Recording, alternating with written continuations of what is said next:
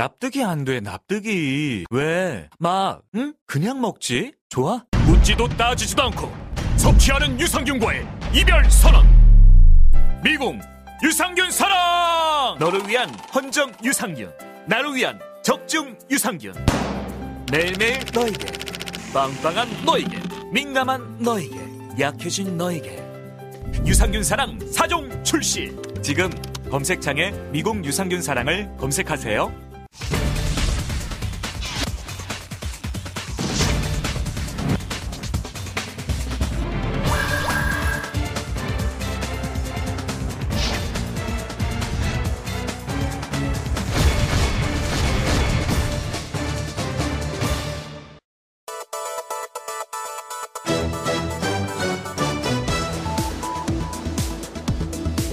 쳐라 잘 가그레이 아버지는 아무 할 말이 없데이 1987년 1월 14일 경찰의 무자비한 고문 폭력으로 21의 나이에 세상을 떠난 고 박종철 열사의 아버지 박정기 선생이 지난 28일 별세했습니다.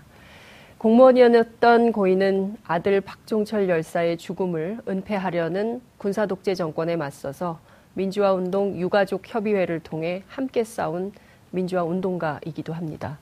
서울시는 오늘 오후부터 시청광장 앞에 분향소를 마련하고 고인을 추모합니다. 내일 오후엔 6월 민주화 운동의 상징인 서울시청광장에서 민주 시민장으로 노제도 열리는데요. 고인은 30년 넘게 아들을 대신해서 이 나라의 민주주의를 위해서 싸웠습니다. 세상이 많이 변했고 또 변화하고 있지만 독재자 전두환, 그리고 그에게 부역했던 수많은 부역자들은 30년이 넘도록 아무런 반성도 사과도 없지요. 심지어 뿌리 깊은 그들의 세력은 촛불혁명 당시 계엄을 통해서 국민들에게 80년 5월 광주 때처럼 또다시 총칼을 겨눌 모의를 했다고 하니 그야말로 기가 막힐 따름입니다. 돌이킬 수 없는 수준의 민주화, 역진 없는 민주주의, 해법은 없을까요? 깨어있는 시민의 연대만이 민주주의를 유지 발전할 수 있는 동력 같습니다.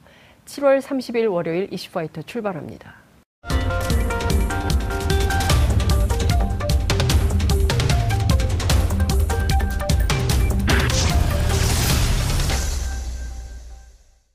깨어있는 시민들이 꼭 알아야 할 알찬 브리핑, 깨알알 브리핑 시간입니다. 오늘은 오마이뉴스 박정호 기자 나오셨습니다. 어서 오십시오. 네, 안녕하십니까. 예, 주말 잘 보내셨습니까? 네, 아, 네. 에어컨이 고장 나가지고요.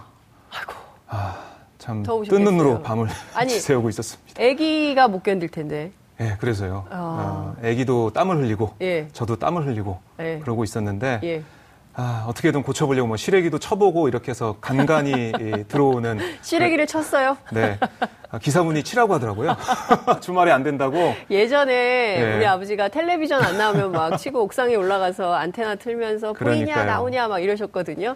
네, 에어컨을 치는군요. 치니까 아, 가끔 되더군요.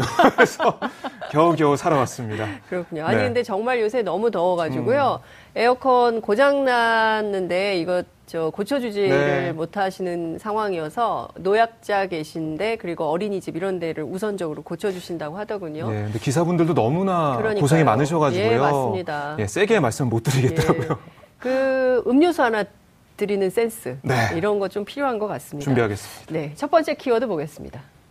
네, 첫 번째 키워드는 국회의원과도 재판 거래입니다. 아, 국민일보 보도인데요. 네. 네. 사법농단 의혹을 수사 중인 검찰이 양승태 행정처가 아, 홍일표 자유한국당 의원과 재판 거래를 벌인 단서를 잡고 본격 수사에 착수했습니다. 그 세상 세상 재판 거래를 국회의원하고 다니까 그러니까요. 이분이. 판사 출신이에요. 그렇습니다. 판사 출신의 삼선이고 네. 어, 사실상 이번 하반기 때 네. 법사위원장으로도 거론이 됐던 분인데 후보에 올랐었죠. 예, 지금 검찰이 직접 정치인을 정조준한 건 이번이 처음인 것 같네요. 그렇습니다. 처음입니다. 예. 예. 어, 어떤 내용인지 잠깐 제가 소개를 네. 해드릴게요. 어, 이 검찰이 확보한 자료 보면요. 그 A 씨라는 분이 있습니다. 네. A 씨라는 분이 2013년 10월에 홍일표 의원을 상대로 서울 북부지법에 소송을 제기하는데요. 네. 이게 사회행위 취소 소송. 음. 그러니까 채무자가 돈을 갚지 않으려 빼돌린 재산을 찾기 위한 소송 네. 이건데요. 네.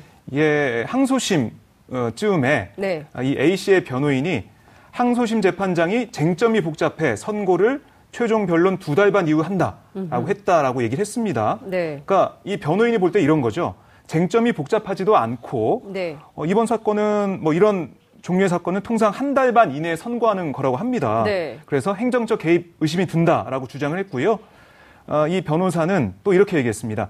항소심 재판부가 선고기일 기간 동안 외압을 음. 의심받지 않고 네. 빠져나갈 논리를 만들려 했다는 생각이 든다라고 또 주장했는데 검찰이 지난주에 이 변호사를 조사했거든요. 네네. 그러니까 소송을 매개로 음흠. 상고법원 추진 과정에서 홍 의원의 도움을 요청했는지 네. 그 과정에서 어, 홍 의원이 연관된 이 재판에 대해 거래를 했는지 네. 이게 중점적으로 들여다보고 있는 사안입니다. 이분이 2014년에 법사위였나요?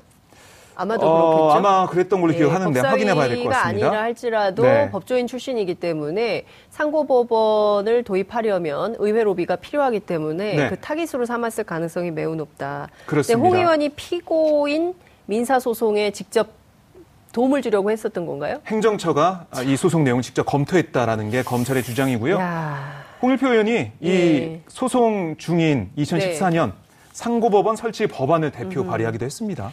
도대체 어디까지 이 사법농단의 실체가 네. 어, 번질지 이제는 좀 두려워요. 그렇습니다. 어, 이분들이 아. 도대체 어느 선까지 이게 마수가 뻗쳐 있었던 것인지 네. 정말 너무 심각한 수준이거든요. 그러니까 이분들이 지금 제일 심각한 문제는 다 현직 지금 고위 법관들이 계속 계시다는 거예요. 네. 양승태 대법원장 시절에 계셨던 분들이. 근데 이분들을 그냥 놓고 이게 우리가 법원을 신뢰할 수 있는가에 대한 아주 심각한 문제 제기를 기본적으로 하게 되는 건데 그렇습니다. 위안부 네. 어, 피해자분들 네.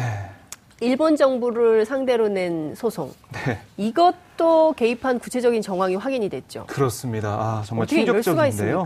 네, 한겨레 보도입니다. 예. 그러니까 행정처 기조실이 한일 정부 합의 직후, 그러니까 2015년 12월 28일 이후 2016년 1월 초 위안부 손배 판결 관련 보고 대비 문건을 만들었습니다. 으흠. 이 문건을 보면 기조실은 일본군 위안부 피해자 12명의 일본 정부를 상대로 낸 손해배상 청구 소송 1심 재판 결론을 각하 또는 기각으로 결론 내렸습니다. 미리 네. 결론 내린 거죠. 예. 그다음에 어, 한국 법원은 외국 국가를 상대로 낸 소송을 담당할 수 없다라는 논리를 들어서 예. 이렇게 각하 또는 기각 결론 내리고 있었는데 예. 어, 또 각하 결론이 받아들이지 않을 경우 대비해서 또 이 상황도 만들어 놨습니다. 음. 이때는 소멸시효 아니면은 대일 협정상 청구권 소멸로 기각하는 게 상당하다라고 결론 내놨어요. 그러니까 case by case로 준비해 놓고 있는데요. 네. 특히 문건에는 이렇게 써놨습니다. 한국 정부의 대외적 신인도, 음흠. 외교적 마찰 등을 고려한다라는 대목도 있었는데, 네. 그러니까 정부를 위해서 정부가 한일 관계를 걱정하니까 에, 이 일본군 위안부 피해자 할머니들의 이 소송 이것까지 어, 결론을 내놓고 개입을 하려는 그런 모습을 보였습니다. 그러니까 이제 그 사법부가 국민의 사법부가 아니라 정권의 음. 뭐라 그래야 됩니까? 홍위병입니까? 이렇게 아. 표현해도 되는 건가요? 왜냐하면 2015년에 네. 1228 합의가 있었지 않습니까? 그렇습니다. 이게 뭐냐면 정말 그 국민들이 도무지 이해할 수 없는 수준의 합의였어요. 최종적이고 불가역적으로 해결됐다. 그러니까요. 외교에서는 도저히 있을 수 없는 용어들입니다. 최종적이고 불가역적이라는 표현은 일본 이 주로 사용하는 그렇습니다. 표현이고 그리고 지금도 아 그때 합의했으니까 이제 끝난 거다라고 네. 사과도 정부 차원에서의 사과도 없는 거 아니겠습니까? 아베 네. 총리 계속 이런 태도를 일관하는 이유가 바로 여기에 있는 건데 이 합의 이후에 네. 있었던 네. 이 소송과 관련해서 그냥 정부 편 이를테면 한일 합의가 잘 되도록 정권 안보에 네. 정말 충실히 노력을 했다 이, 이런 평가 가 가능한 상황인 건데 전방위적인 거죠. 그러니까 외교부 눈치도 보고 네. 비서실장 눈치도 보고 그러니까 박근혜 정권 아래에서 상고법원 이 로비를 하기 위해서 재판 거래며 뭐며 뭐며 다 한 겁니다. 그러니까요. 그 도대체 상고 법원이 무엇이 간데 이렇게 노력을 했던 것인지 네. 저희가 2부에서 이재화 변호사님 모시고 좀 자세하게 한 걸음 더 들어가서 분석을 해드리겠습니다. 네. 자, 두 번째 키워드 보겠습니다. 네, 두 번째 키워드는 홍준표의 막말입니다. 야, 진짜. 네, 미국에 있는 홍준표 전 자유한국당 대표가 지난 28일 오전 자신의 페이스북에 이런 글을 썼습니다.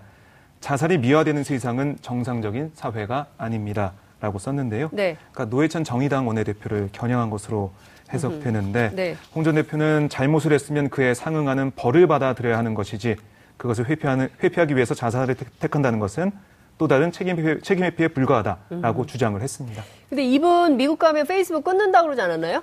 그러니까요. 페이스북 정치 더 이상 안 하겠다고 네, 얘기를 했는데 계속 페이스북 정치 하시네요. 그러니까요. 네, 약속을 좀 지켜야 될 텐데 김철근 바른미래당 대변인이 매섭게 예, 매섭게 지적을 했는데 네. 자, 자살이 미화되는 세상은 정상적인 사회가 아닙니다. 맞습니다. 그런데 누가 자살을 미화했죠? 지난 일주일간 자살을 미화하는 일은 없었던 것 같은데요. 그렇습니다. 네, 노회찬 원내대표의 죽음을 애도했을 뿐이죠. 많은 시민들이 7만이나 되는 7만이 넘는 시민들이 예, 추모 행렬로 이렇게 떠나보내기에는 너무 아까운 정치인이다. 네. 그리고 그분이 지향했던 진보 정당, 진보 정치에 대한 꿈을 어, 남은 이들의 과제로 풀어야 음. 된다. 이런 추모 행렬 아니었습니까? 그렇습니다. 그러니까 미화라는 단어가 네. 그러니까 저희 방송 보시는 분들도 네. 다 받아들이지 않을 것 같아요. 그러니까 말씀하신 대로 추도, 예. 애도로 했지 미화를 하지 않았거든요. 네. 그래서 여야 정치권도 한 목소리로 홍 전 대표를 비판했는데요. 으흠. 정의당은 무능한 홍준표 전 대표의 막말이다 라고 음. 지적을 했고요. 네. 아, 민주당은 타국에서 잔혹한 노이즈 마케팅이나 벌이고 있는 홍 전 대표는 자중자애하라 아, 꼬집었고요. 네. 또 박경미 대, 그 대변인 같은 경우는 어제 아, 우리가 사람은 되지 못해도 괴물은 되지 말자 네. 이런 얘기까지 했고요. 네, 영화 대사죠. 네, 네. 하태경 바른미래당 의원은 홍 전 대표를 향해 자신이 왜 쫓겨났는지 그 이유를 아직도 모르고 있다라고 음흠. 비판했고 박지원 민주평화당 의원은 노회찬 원내대표의 비극에 그 누구도 미화한 국민은 없다라고 어, 잘라 말했습니다. 그러니까요. 지금 뭐 민주당 의원들이 더 격분하고 있는 것 같아요. 그래서 네. 페이스북에 그리고 또 트위터에 많은 분들이 의견을 남기고 있는데 그 제가 한 일화 한 토막을 들었어요. 마석 모란, 아, 예, 공원에 예, 가셨잖아요. 예, 근데 그렇습니다. 거기 날이 엄청 덥잖아요. 요새 네. 폭염 때문에 막 너무 더워서. 근데 사람들이 굉장히 많이 모인 거예요. 음. 사람들이 굉장히 많이 모였는데 정의당이 또 워낙 작은 정당이니까 그게 다 감당이 안 되는데 그 지역이 민주당 남양주 지역위원회 아. 조홍천 의원 지역구인 모양이에요. 예. 그래서 조홍천 의원 지역구에서 주먹밥하고 얼음물을 준비했대요. 그래서 네. 거기 오신 그 수많은 시민들, 추모객들에게 이렇게 나눠줬다고 하더라고요. 네. 저는 정치가 이런 거라고 생각하거든요. 음. 그러니까 누가 어려움을 당했을 때 누구보다 먼저 발벗고 나서 함께 손잡아주고 같이 위로해주고 네. 안아주고 네. 이래도 시원치 않을 판에 이렇게 정치하는 게 국민들이 심판한 거 아니겠어요? 도대체 이제 이런 정치 그만해라. 네? 이렇게 야멸찬 정치 이런 거 그만해라 이렇게 얘기를 했는데 또 지금 똑같은 방법으로 네. 고장난 네. 레코드처럼 하기 때문에 날도 더운데 국민들이 짜증이 더 나는 이런 더 상황인. 것 같습니다. 그런데 정작 이분은 이렇게 비판하는 것에 대해서 또 비판을 했다면서요? 그렇습니다. 페북에 반박 글을 올렸는데요. 네. 이렇게 얘기했습니다. 같은 말을 해도 좌파들이 하면 촌철 살인이라고 미화하고 우파들이 하면 막말이라고 비난하는 이상한 세상이 됐다. 맞는 말도 막말이라고 폄훼하는 괴벨스 공화국이 되어가고 있다라고 음. 주장을 했습니다. 아니 뭐가 맞는 말이죠? 어, 그 얘기는 맞아요. 그런데 그런 현상이 없지 않습니까? 그렇습니다. 그러니까 정치는 시대 정신을 읽어야 네. 되거든요. 네. 그러니까 지금 국민들이 가려워하고 안타까워하고 또 애통해하는 대목이 무엇인가 음. 그것을 정확히 들여다보는 능력이 있어야 네. 돼요. 근데 그게 너무 멀리 계시나? 미국에 있어서 그런가요? 미국에 계셔서 그런가 봐요. 아, 아 제가 국민들이 왜 그렇게 그러니까요. 애도를 하고 그렇습니다. 아파했는지 그걸 예. 봐야죠. 그리고 제일 중요한 것은요. 이렇게 사실 4천만 원이라는 것이 이런 그 정치 자금, 불법 정치 자금 수수 이렇게 되어 있지만 음. 그 앞에 붙은 두 글자 불법.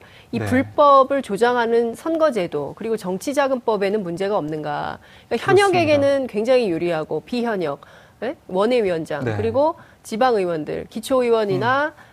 광역 의원들에게 아예 선저 후원금을 예, 할 후원회를 할 수도 없고 후원금을 모집할 수도 없잖아요. 네. 이렇게 불평등한 정치 구조를 혁파해야 된다라는 국민들의 의식이 굉장히 많아지고 있는 것인데 네. 그 자체를 받아들이지 않으시는 겁니까? 답답합니다. 쫓겨난 이유를 모르고 있다라고 하트경 의원이 얘기를 했는데요. 음. 그게 정확한 표현인 것 같습니다. 그러네요. 네. 자, 좀 정치가 정상화됐으면 좋겠어요. 네. 사람의 마음을 읽을 수 있는 최소한 그런 정치가 좀 됐으면 좋겠다 말씀을 좀 드리고 싶습니다. 네. 자, 세 번째 키워드 볼까요? 네, 세 번째 키워드입니다. 기무사가 MB 박근혜 선거운동 이렇게 꼽아봤는데요. 아유, 별걸 다 하셨네요. 네, MBC 보도인데요. 또 기무사 네, 얘기입니다. 아이고, 2012년 참... 대선 당시 기무사가 네. 박근혜 후보의 당선을 위해서 온오프라인에서 전방위적으로 개입했다. 라는 문건이 나왔고요. 네. 게다가 참여정부 시절인 2007년에 네. 이 대선에서도 보수 후보인 이명박 후보의 당선을 위해서 활동했던 것으로 나타났습니다. 이분들은 뭡니까? 캠프입니까? 네? 특정 후보 캠프입니까? 아, 국군 기무사령부는 국민의 세금을 받으면서 그렇습니다. 방첩, 네. 네? 그 간첩들이 혹여라도 우리가 네. 이제 남북 대치 상황이기 때문에 혹여라도 발생할지 모르는 상황에 대비하는 대북 대테러 관련된 업무를 중점적으로 하는 데인데 전부 돌아보니까 이분들의 개입하고. 영역이 네. 아니에요. 국내 정치에 개입. 국정을 하고 똑같은 거거든요. 네. 지금 하지 말라는 것들, 해서는 안 되는 일을 한 것이 지금 계속 드러나고 있는데. 그렇습니다. 캠프 2012년 박근혜 캠프 네. 그리고 2007년 이명박 캠프. 그러니까 뭡니까? 한나라당 하부토 됩니까? 아, 이래도 되는 겁니까? 정말 이분들 너무한 것 같은데요. 예, 예. 보수 세력의 치어리더 같은 역할을 했다라고 어, 얘기할 수밖에 없을 정도로 충격적인데요. 네. 잠깐 소개해 드리자면 2012년 7월 그러니까 박근혜 캠프 지원 기획 문건에 보면 박근혜 후보 측 국민 행복 캠프 조직 활동 전망 이런 분석했고요.